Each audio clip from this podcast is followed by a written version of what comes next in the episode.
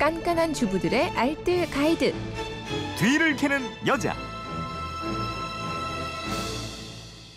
예, 반짝반짝 빛나는 일상으로 만들어 드립니다. 뒤를 캐는 여자 곽지연 리포터입니다. 어서 오세요. 네, 안녕하세요. 예, 휴대폰 뒷번호 2627님인데 식초 활용법이 궁금합니다. 맞벌이 부부인데 집에서 요리를 잘 안 해 먹다 보니 집에 식초가 항상 남아도네요. 뒤를 캐는 여자에서 식초 다양하게 활용하는 법 알려주시면 감사하겠습니다 하셨는데 네. 오늘 주제는 식초를 활용한 다양한 살림살이 방법이네요. 네.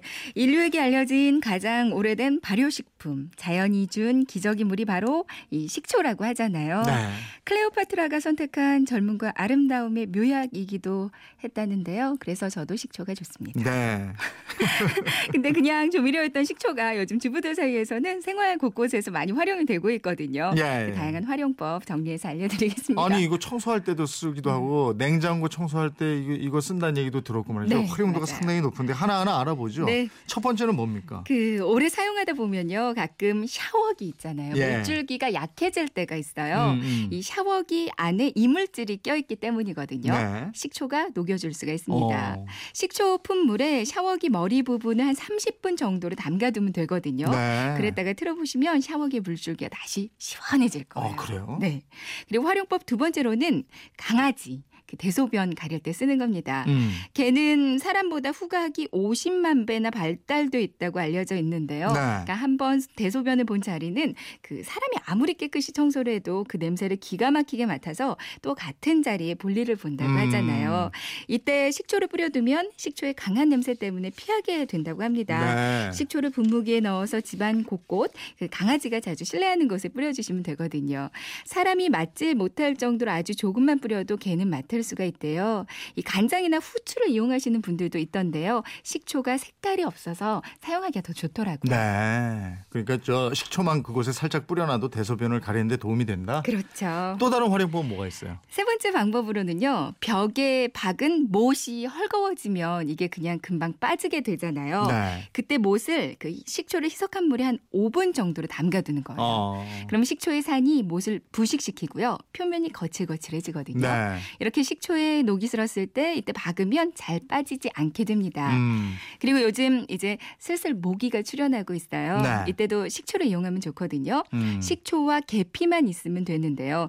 계피는 마트에서 통계피 구입해서 이거를 식초물에 하루 정도를 담가두는 겁니다. 네. 그리고 나서 작은 병에 옮겨 담고 방 안에 놔두면 천연 방충제가 되거든요. 어. 그리고 바깥 활동하실 때도 이걸 분무기에 담아서 몸에 이렇게 직접 뿌리면 되거든요. 네. 그럼 벌레 퇴치 스프레이나 모기 향이 따로 필요 없으실 거예요. 아, 그래요? 네. 빨래할 때도 이게 활용이 되던데요. 그렇죠. 그 섬유 유연제 대신에 식초를 마지막 헹굼에 살짝 넣어주면 섬유가 부드러워지는 역할을 해주고요. 네. 뿐만 아니라 옷에 남아있는 얼룩이나 세제 찌꺼기도 해결할 수가 있어서 좋습니다. 음. 또 줄어들기 쉬운 니트류를 세탁할 때도 좋거든요.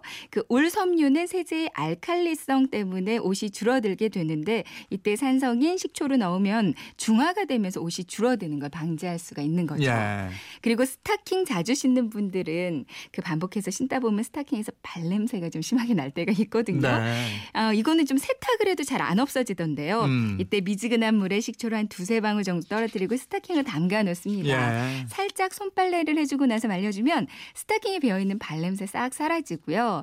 또 스타킹 올 풀리는 것도 예방해줘서 오랫동안 신을 수가 있어요. 네. 옷을 오랫동안 보관을 했다가 꺼내면 쾌쾌한 냄새가 날 때가 있는데 이때도 식초로 옷을 한번 세탁해주면 냄새도 잡아주고 옷 색깔도 선명해집니다. 예. 또 있을까요?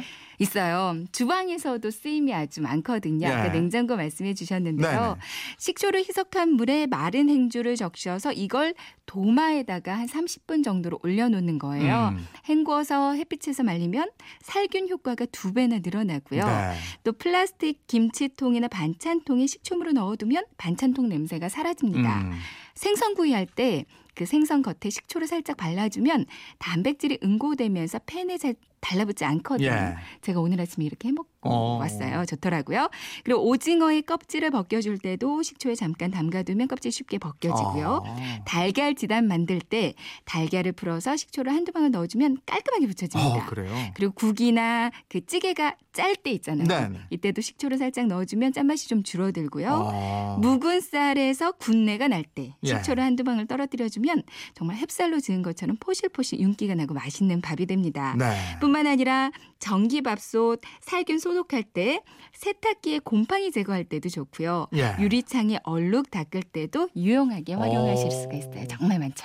야, 이거 정말 만능이네요. 네. 예. 이 활용도 지금 나온 것만 해도 이게 벌써 몇 개입니까? 굉장히 많죠. 자, 이거 말고도 예. 또 무궁무진하거든요. 어. 저는 여기까지만 알려드릴게요. 이것도 이제 오늘 식초 활용법 많은 분들이 또 올려주실 것 같아요. 네, 그럼 좋겠어요. 예. 다- 부분 주말에 한번 정리해 주시면 네, 그럼 것 제가. 정리해서 예. 다시 한번 알려드리겠 습니다. 알겠습니다. 살림에 대한 궁금증 어디로 문의하면 됩니까? 네, 그건 이렇습니다. 인터넷 게시판이나 MBC 미니 또 휴대폰 문자 샵 8001번으로 보내주시면 되는데요. 문자 보내실 때는 짧은 건 50원, 긴 건 100원의 이용료가 있습니다. 네, 지금까지 뒤를 캐는 여자 곽지연 리포터였습니다. 고맙습니다. 네, 고맙습니다.